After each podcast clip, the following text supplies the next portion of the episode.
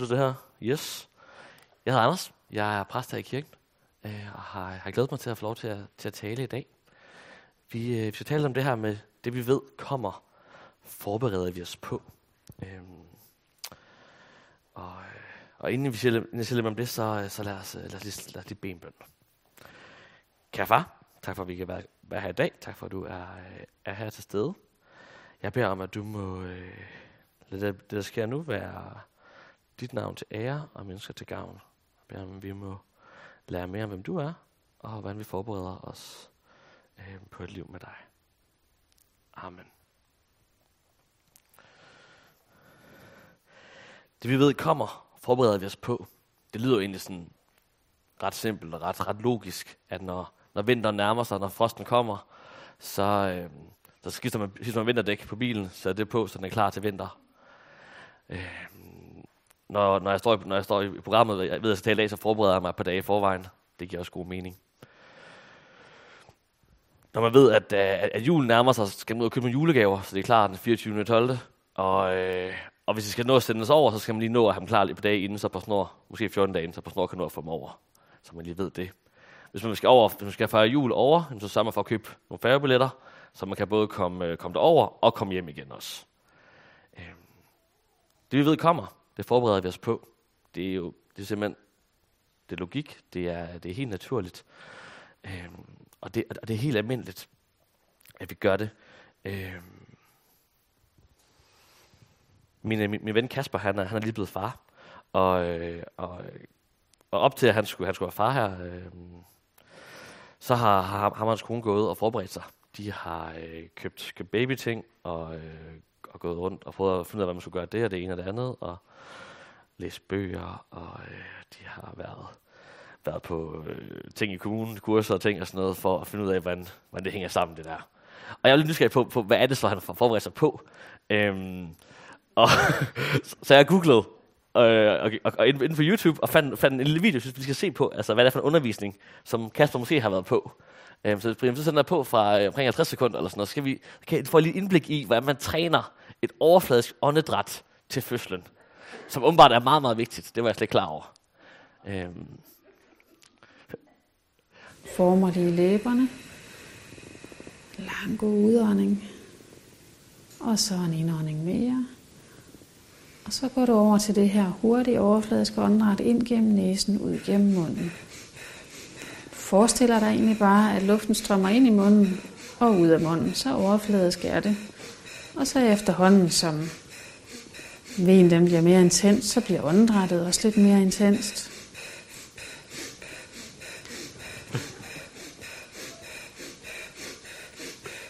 Og så slipper vi en lille smule mere, så kan det blive lidt mindre intenst.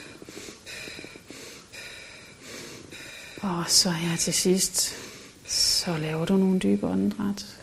Lige et par stykker ned i maven, op i brystet. Giv slip i hele kroppen på udånding. Og en sidste gang. Fylder maven, fylder brystet. Slapper af i hele kroppen.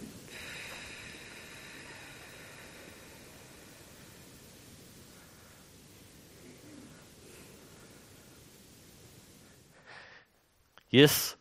En af dame, der sad, der sad og, og trak vejret overfladisk, eller sådan, øh, hun vidste godt, hun skulle føde. Det kunne man ligesom se, at der, der skulle komme et barn på et tidspunkt. Så så vi så forberedte sig på det, finde ud af, hvad kan jeg gøre? Hvad, åbenbart også, hvordan man trækker vejret, når man, når man, skal, når man skal føde. Det var jeg slet ikke klar over, at det var en ting. Øh, man, skulle, man skulle træne, men, men det skal man. Og, og pointen, er, pointen med, med de eksempler og den video også, det er jo, at det vi ved kommer, det forbereder vi os på. Og det er også det der pointen med Jesus, med Jesu øh, tale her i, øh, i Lukas evangeliet, den, den som vi kan læse op før. Jesus taler om, at en dag, så skal verden gå under. Jesus skal komme igen, og han skal skabe en ny himmel og en ny jord. Hvor alle dem, der tror på Jesus Kristus som deres frelser, skal være med. Det er det, som, så Bibelen skal se, at det kommer til at ske.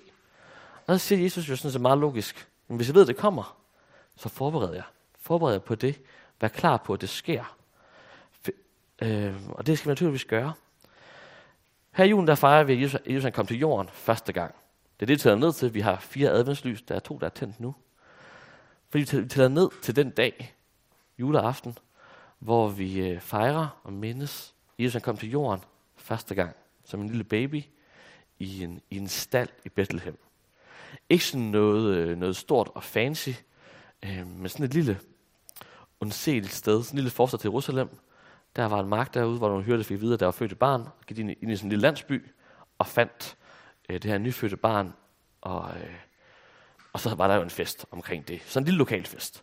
Men resten af verden anede ikke, hvad der foregik. Folk i Jerusalem anede ikke, at der var født et barn i Bethlehem. Hvorfor i verden skulle de vide det? Det var, var lille, og det var småt. Det var ikke særlig synligt. Der havde ikke været sådan nogle forberedelser i jorden, så folk havde ikke forberedt på det. De havde ikke gået og ventet. De havde ikke sådan gået og gjort klar til, når du bliver Jesus født næste uge. Der er nogen, der troede på, at han, Messias ville komme på et tidspunkt, men det var de fleste, der nok egentlig gik egentlig bare i deres, i deres eget, eget liv. Jesus kom til jorden. Han blev født som lille barn. Han voksede op og endte med at dø på korset 33 år senere. Sådan lige cirka i hvert fald. Jesus han kommer til jorden en gang til.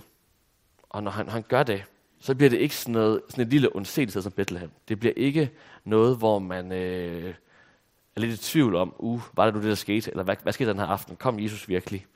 Øhm, får se. Øj, Brian, kan du hjælpe mig? Kan du gå videre, hvis jeg ikke ser mere video? Åh, oh, nu har vi lært det.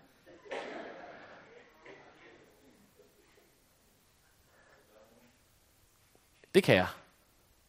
Ja, nå ja, det har vi haft det der. Yes. Matthæus evangeliet gengiver også den her øh, tale, som Jesus han holder om, øh, om, om sin genkomst. Øh, og det skal ske den dag. Og, og der, skriver, der står sådan her, at som lynet kommer fra øst, og lyser helt om i vest, sådan skal også menneskesøndens komme være. Det er simpelthen umuligt at overse det. Hele jorden vil se, at nu kommer Jesus. Nu sker der noget. Hvis det er et lyn, der, der, der rækker hele vejen fra øst til vest, og et ordentligt lyn, man, man vil simpelthen kunne se det over det hele. Man vil kunne høre det. Det vil være buller og brag. Og folk vil vide, at nu sker der noget. Nu kommer Jesus. Men optakten til det, som vi læser om i dag, kommer ikke til at blive stille. Jesus han siger, at der skal tegn i sol og måne og stjerner, og på jorden skal folk, folkene gribes af angst, rådvild over havets og brændingens brusen. Mennesker skal gå til af skræk og frygt for det, der kommer over verden. For himlens kræfter skal rystes. Det er svært at sige konkret, hvad det betyder, og hvad, og, og hvad, hvad det siger, der skal ske, at det er lige præcis sådan og sådan, sådan skal se ud. Men det er ret tydeligt, at det bliver ret voldsomt, også for naturen. Mennesker skal blive bange, de skal frygte, de skal blive angste, de skal blive rådvilde. Og det er så meget naturligt, hvis man ikke ved, hvad der skal ske, hvis man ikke er klar over, at Jesus kommer igen, og man ser alle de her ting, så tror jeg, at man bliver ret bange, hvis, øh, hvis jorden ryster, hvis øh, naturen går, går amok. Så vil man blive bange, det tror jeg er meget, meget naturligt. Jeg læste en, øh, en klummeskribent, Kasper Grønne, Grønnemann, øh, jeg ved ikke, hvem han er, men altså. Han skrev en klumme i Information, hvor han skrev, skrevet, kun en tåbe frygter ikke døden. Øh, Kasper der, han er, øh, han er erklæret ateist, og mener ikke, det findes noget som helst efter døden, og at når døden stopper, så er det bare det. Han argumenterer i den her klumme for, at vi skal forsøge at forlænge livet så længe som muligt, undgå døden, og, øh, og prøve, at, prøve at undgå, at den indhenter os og, øh, og stopper vores tilværelse. For der er jo ikke noget bagefter. Det er sådan en god mening. Hvis man, hvis man ikke mener noget bagefter, så er det jo klart, så skal man prøve at, at forlænge livet så længe som muligt. Og hvis du undgår døden, for så er døden forfærdelig. Så det virkelig en, en showstopper at dø. Men Bibelen er faktisk ret anderledes omkring det her forhold til døden. Paulus skriver i Filipperbrevet, der skriver han, for mig er livet Kristus, og døden en vinding. Det er det diametralt modsat mellem Kasper og Paulus. Og forskellen på de to, det er, at den ene kender Jesus, tror på ham, ved, at der kommer et evigt liv, og den anden gør ikke. Og det ændrer vores forhold til døden. Det ændrer vores forhold til den her dag, Jesus kommer igen. At det skal være noget helt, helt andet. Paulus har ikke døden. Jeg tror, at... Øh, ja, altså for ham i hvert fald er det en gevinst. Han taler om, at døden er en vinding. Det er noget, man, noget, man bliver glad for. Noget, man kommer til at, at glæde sig over. det er sådan ret markant for os i Danmark at sige det. Jeg ved, jeg ved ikke med jer, men jeg kan også sige for, for mig selv, jeg prøver i hvert fald at leve mit liv, sådan, så jeg undgår lidelse og det, der gør ondt. Jeg plejer at tænke, det er rart, hvis det ikke gør ondt. Lad, lad os lige prøve at undgå, undgå det. Både i mit liv som menneske, men også i, i, i mit liv som kristen, og det, og det der sådan, blander sammen der. Øh. Jeg tror, at det ikke nødvendigvis er, øh, er så bibelsk. Her i kirken er vi blevet partnerkirke med, med Open Doors, og øh, jeg fik en, en beretning fra en, fra, fra en, af, øh, en af deres kontakter i, øh, i Indien, øh, med Sveta. Og jeg vil gerne lige fortælle jer øh, lidt om hendes historie. Fordi de her forfulde, forfulde kristne, de øh, udfordrer, de udfordrer mig, de øh, overrasker mig. Vi ser, at de bliver troet med forfølgelse, og med vold, og med fængsel, og også nogle gange med død, og også får lov til at, at blive ramt af det. Så fortsætter de ufortrødent med at holde fast i Jesus, med at evangelisere, med at fortælle venner og familie, at her er der en, der er værd at tro på. Her er der en, der er værd at lide for. Øhm. Og øh, indiske Sveta her, hun er vokset op i en, øh, i en kristen familie. Øhm. Ja. Hun blev gift med en mand fra en øh, stærkt troende hindufamilie, selvom hun, blev, selvom hun var kristen. Og øh, hun fortæller, at hver eneste dag ydmygede de mig på grund af min tro. Min svigermor skældte mig ud for småting og slog mig ofte. Nogle gange tog jeg hjem til min mor for at få en pause fra volden og chikanen, som bare blev værre og værre. Jeg holdt det kun ud, fordi jeg elskede min mand og ønskede at være sammen med ham. En dag fik Sveta høj feber, og hendes svigermor sagde, at det var et dårligt varsel, som skyldte hendes kristne tro. Der var hun nødt til at tilkalde en troldmand, som kunne udføre nogle besværgelser, og derved redde Sveta for en ulykke, som var varslet. Og før jeg fik protesteret, havde hun tilkaldt en troldmand, og en ceremoni gik i gang. Sveta fik besked på at sætte sig midt i rummet, hende forklarede det. I forvejen var jeg syg med feber. Disse kvinder fortsatte bare med at overøse mig med spark og slag. De brugte endda deres sko og sandaler til at slå mig med, alt imens min babydatter lå på gulvet ved siden af mig. På et tidspunkt mistede jeg bevidstheden. Da jeg vågnede op igen, var det efter flere timer og en hospitalseng. Det var Svetas mor, der reddede hende. Nogen havde anonymt ringet til hende og fortalt hende, at hendes datter var ved at blive gennembanket af sin svigermor og andre fra svigerfamilien. Og så havde hendes mor taget den fire timer lange rejse til sin datters hjem for at komme ind til undsætning. Da min mor ankom, var jeg bevidstløs og blødte kraftigt fra min pande. Og min lille, min lille datter havde ikke fået mad i timevis.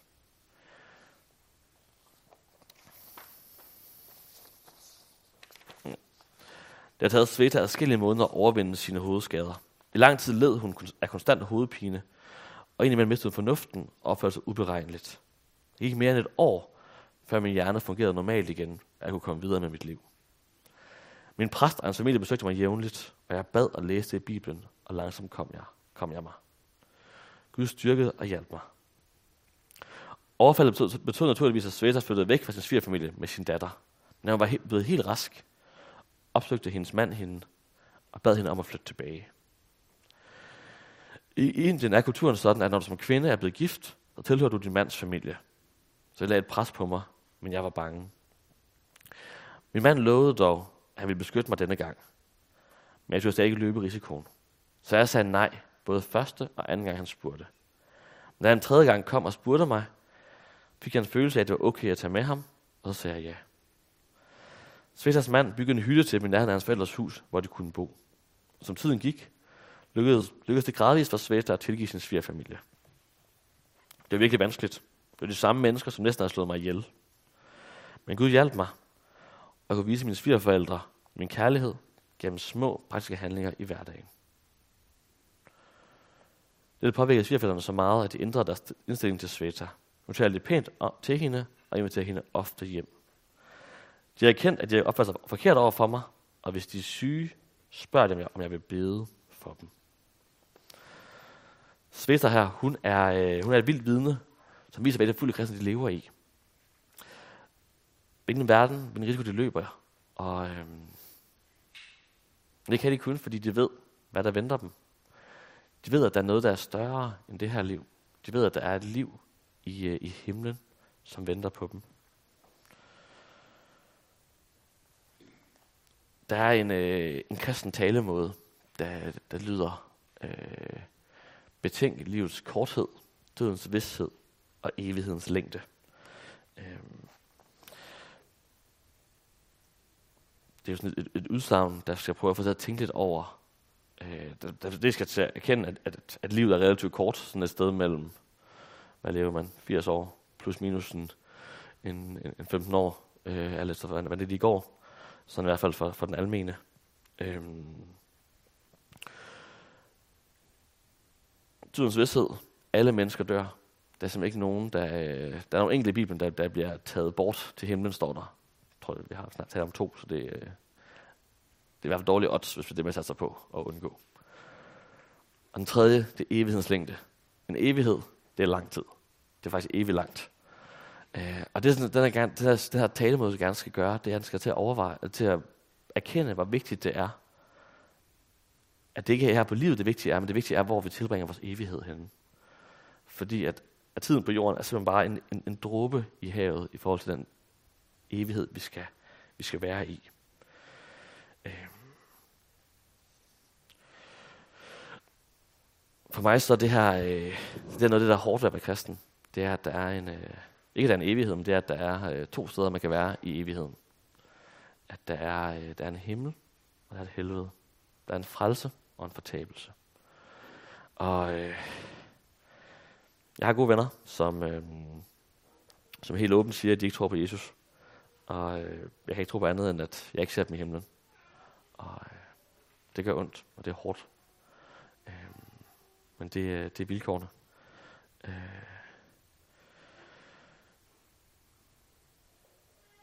det er vilkårene, hvis, det, hvis Bibelen er sand, og det tror jeg så, den er. Jeg tror, den er, at jeg er ret overbevist om, at den er sand, og at det passer. Og det er, det, det er realiteten, det her. Det er, hvis ikke du tror på Jesus, så går du fortabt. Så kommer du ikke med i himlen. Og, øh, og, det, og det, det er sådan, det er. Øhm, det er skidt. Det er forfærdeligt. Det er frygteligt ikke at komme med i himlen. Det er frygteligt at, at gå fortabt. Og det er også det, der gør, at, at kristne som Sveta her rejser tilbage til deres familie, dem der har banket dem, dem der har udstødt dem, for at vidne for dem, for at fortælle om Jesus, for, for at være sammen med dem. Det er det, der driver dem. Det er det, der driver os som, som kirke. Vi gerne vil være i mission. Vi vil gerne dele evangeliet med mennesker, så vi kan få endnu flere med i himlen. Så det ikke øh, sådan, så vi, så vi ikke skal efterlade nogen. Så der er ikke nogen, der går fortabt.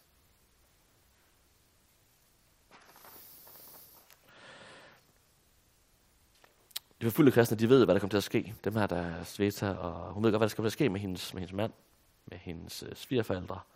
De ved, hun har den by, hvor, hvor, de, hvor de er fra. Hun ved, at de kommer til at gå fortabt. At hvis ikke der er nogen, der kommer til dem og fortæller om Jesus, så kommer de ikke med i himlen. Derfor så vælger hun at tage tilbage, selvom at det er en ret stor risiko. Der er stor risiko for, at det, at det vil gå helt galt. Der er store personlige omkostninger for hende at, øh, at rejse tilbage til den her familie og at leve sammen med dem. Men hun vil gerne undgå, at de går fortabt. Hun ved, hvad der kommer til at ske med, med, med, de, her forældre, med de her svigerforældre og vennerne og, den, og hendes mands side af familien. Derfor så forbereder hun sig. Derfor prøver hun at gøre dem klar til at komme med i himlen. Det hun ved, der kommer, det forbereder hun sig på. Det er det, hun, hun arbejder ud fra. Det er samme gælde for os. Vi ved, hvad der kommer. Det må vi forberede os på.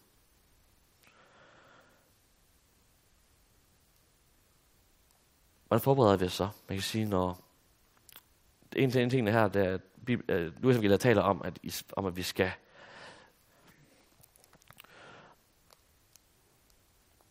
taler om, at når disse, når disse ting begynder at ske, så ret jer op og løft jeres hoved, for jeres forløsning nærmer sig. Når krig, pandemi, sygdom, død, sorg, og andre de rammer os og jorden her, det betyder ikke nødvendigvis, at Jesus kommer igen i morgen. Det er ikke sådan, vi kan, vi kan lige tegn ved det. Men så ved vi, at det her det er et tegn på, at jorden er ved at gå fortabt. At jorden er ved at, er ved at gå i forfald, og Jesus en, en dag vil komme igen. Der er Jesus, han, øh, han sætter den lige som fintræd, hvor han siger, at når jeg ser bladene springe ud, så ved jeg, at sommeren er nær. På samme måde, når vi er kristne, når vi ser naturen gå amok, når vi ser øh, død og, øh, og ødelæggelse ramme både dem vi kender og dem vi ikke kender. Så det er et tegn på, at det nærmer sig. Jesus kommer snart igen. Og, øh, og det har en dobbelthed i det. Det øh, må ikke føre os til, til, det, det må ikke føre os til, til sådan en oplevelse af, at Gud han ikke hører bøn. Vi må ikke sådan blive forfærdet og sige, åh, oh, Gud han, han kan ikke lide menneskene. Derfor står der her, at vi skal, vi skal rette os op, for vores forløsning nærmer sig. Himlen nærmer sig.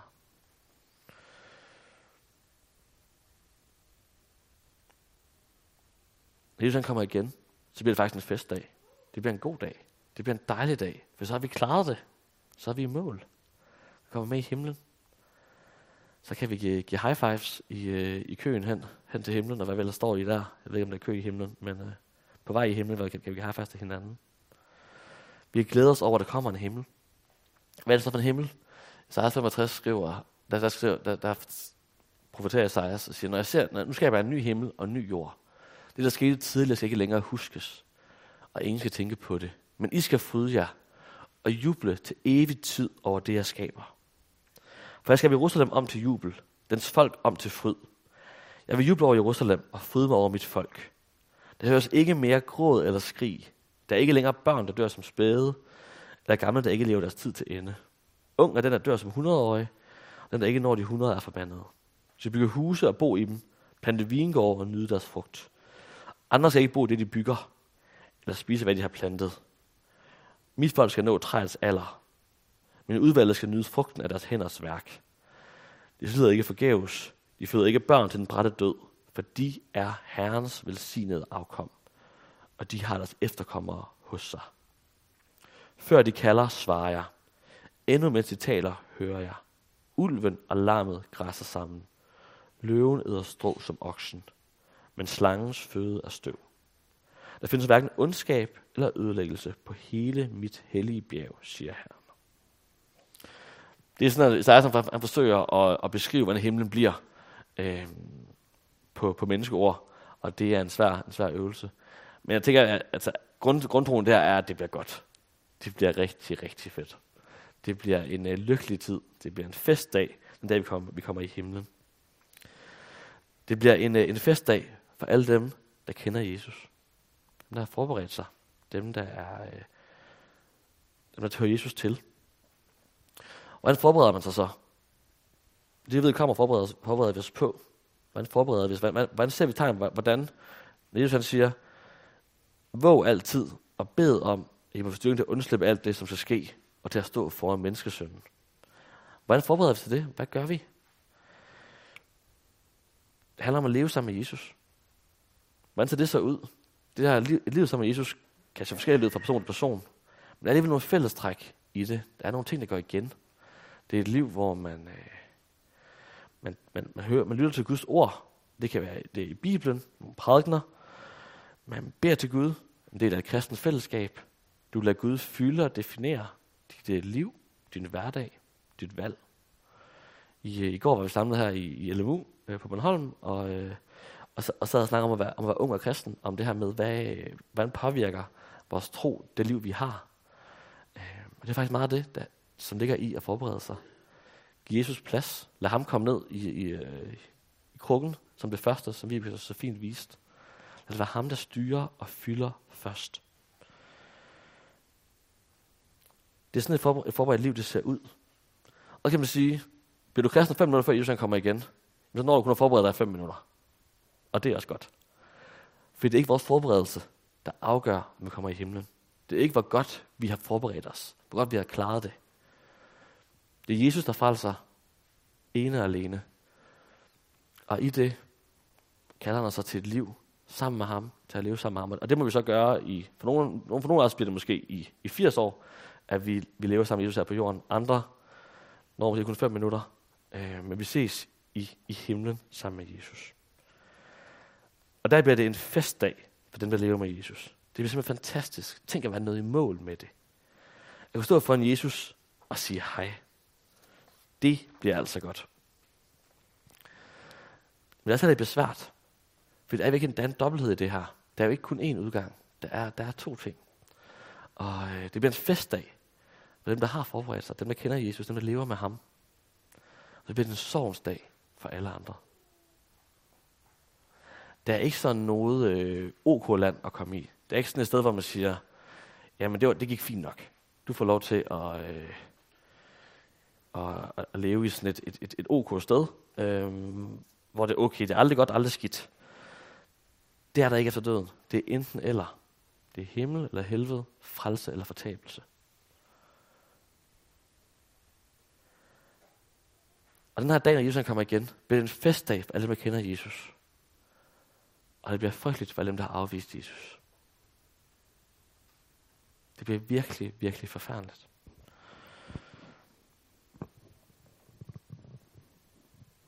Og derfor vil jeg også bare sige her, her til sidst. Øhm, jeg har flere slides. Ja. Hvis du ikke ved, hvad du skal med Jesus, hvis du ikke ved, om Jesus han er, og om det virkelig passer, det han siger, jamen altså så undersøg det. Læs i Bibelen. Bed. Gå i kirke. Hør nogle lovsange. Syng nogle lovsange. Øhm, tal med nogle, med nogle, nogle venner. Tal med nogle, øh, nogle kloge mennesker, øh, som, som I kan finde, der ved noget om, om det her. Spørg nogle kristne. Tal med dem. Omvendt, hvis du ved, Jesus han er sand, og at han kommer, så forbered dig. Lev sammen med ham. Bed. Læs i Bibelen. Søg nogle lovsange. Hør nogle lovsange. Tal med nogle venner. Tal med nogle, øh, nogle ældre kristne. Lad Jesus præge dit liv. Lad ham definere dig. Lad ham få indflydelse på din valg og på din tid. Det du gør. Det vi ved kommer, det forbereder vi os på. På samme måde som op til julen. På samme måde som øh, når vinteren kommer, så skal man have, have styr på alle hullerne. Jeg har lagt isolering på loftet, fordi der, vinteren kommer. Det giver god mening. Det vi ved kommer, forbereder vi os på. I adventstiden, der fejrer vi, at Jesus kom første gang. Men vi skal også huske, at Jesus kommer igen. Bibelen taler om, at det, det kommer til at ske. Jesus han kommer. Og hvis vi ved, at det kommer til at ske, så lad os forberede os på det. Lev med Jesus. Lad ham øh, definere dig. Lad ham øh, præge dine valg. Lad os, øh, lad os bede sammen. Kære far, jeg beder om, at du må øh, hjælpe os til at, til at forberede os, til, til du kommer igen. Tak, at du har lovet, at du kommer igen. Tak, at du øh, vil være sammen med os. Øh, præcis som, som vi er. Tak for, at du har skabt os og, øh, og elsker os. Både os, der følger dig, og øh, alle dem, der endnu ikke har, har taget imod dig. Jeg beder om, at du må, må fylde himlen, og øh, lad så mange som muligt komme, komme med ind i den. Jeg beder om, du må skabe en vækkelse i, i Næksø, på Bornholm og hele jorden. at mennesker må, må lære dig at kende. Jeg beder for øh, dem, der kender dig, beder du, du bevare os i, i troen på dig, og hjælpe os til at, at, at, hjælpe hinanden på, øh, på vejen mod himlen. Amen.